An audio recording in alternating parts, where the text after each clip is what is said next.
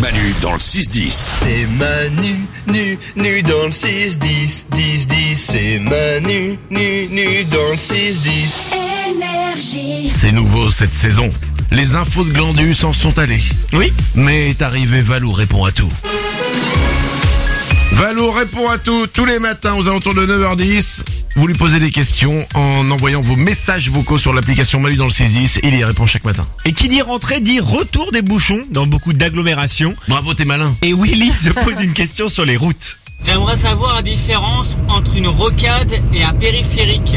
J'ai regardé sur internet, mais je comprends toujours pas. Eh ben, tu sais, tu sais quoi Ouais. C'est une vraie bonne question parce qu'il y a, il y a des endroits à Bordeaux, il y a une rocade. Ouais. Et ben, c'est comme un périphérique. Et c'est Mais- tout ça. Mais en ils fait- appellent ça la rocade. Ouais, ils appellent ça la rocade parce qu'à la base, en fait, alors un périphérique, ça a été construit pour faire le tour de la ville, ok, Ouais. pour desservir tout le tour de la ville, et donc ça fait vraiment le tour. Le tour Et périphérique, du coup, le nom. et- dont le nom périphérique.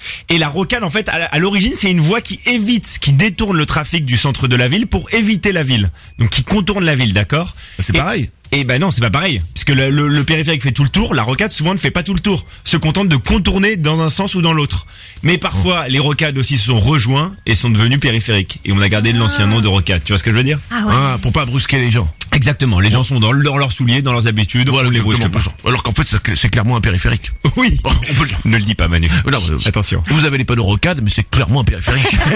Arrêtez de vous la raconter, vous n'avez pas de rocade, vous avez un périphérique. Une autre info. Une question sur une expression digne d'un vieux film en noir et blanc. Je voulais savoir d'où venait l'expression graisser la patte. Graisser la Oh là patte. là. Ça, on le dit pas souvent. Non, Hein on le dit jamais même.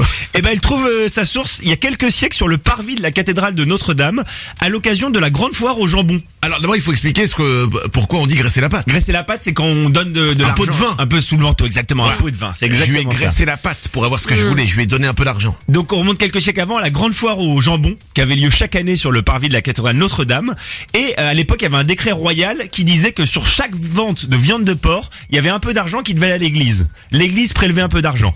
Donc il y avait les contrôleurs qui étaient sur le marché pour surveiller que euh, chaque viande de porc elle était taxée. Sauf que certains commerçants donnaient un peu de viande de porc aux contrôleurs de la main à la main et donc leur, en donnant la, la viande de porc qui était grasse leur graissaient la main. Et Ah. ensuite, en fait, le moment est devenu pâte et on graisse la pâte. Donc on donne un peu sous le manteau Ok, de la à l'é- viande de à porc. l'époque, les pots de vin, c'est tu filais un peu de viande en fait. Voilà, maintenant si vous donnez de la viande de porc à quelqu'un pour... Oh, C'est pas très un pot de vin, je suis Tiens, Je je t'ai graissé la patte. Voilà. Une dernière question. On finit par une question autour de l'amour. Ah, ça Qui- va, ça va. Ouais. Euh, on a un problème avec là. Pourquoi on dessine un cœur en forme arrondie alors que euh, il ressemble pas du tout à ça, un vrai cœur Alors déjà, euh, arrête de boire.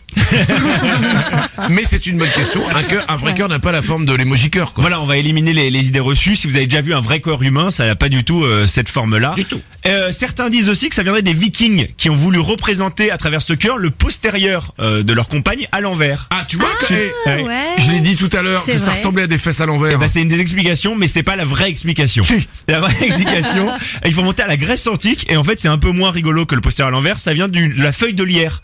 La feuille de lierre, pourquoi Parce que si vous regardez la feuille de lierre, elle a cette forme-là, elle a, elle a une forme de cœur, grossièrement, Ah oui. et euh, le, le lierre à l'époque, ça représentait l'amour durable et solide. Le lierre est durable et solide, l'amour aussi. Ok. Et pourquoi la forme rouge Euh, bah Parce qu'on pensait à, à l'origine que les, les sentiments venaient du cœur. Euh, on pensait que le- les sentiments euh, se trouvaient dans le cœur. Ah. Et le cœur, c'est quoi Ça envoie du sang, en fait. Donc la couleur rouge, c'est pour le sang. Ok, c'est pas d'accord. très, c'est pas très. Je sexy. préfère les vikings. le postérieur. Manu dans le 6-10 sur Énergie. Ce sera Manu tous les matins. Ce sera Manu et c'est ouin ouin. Énergie.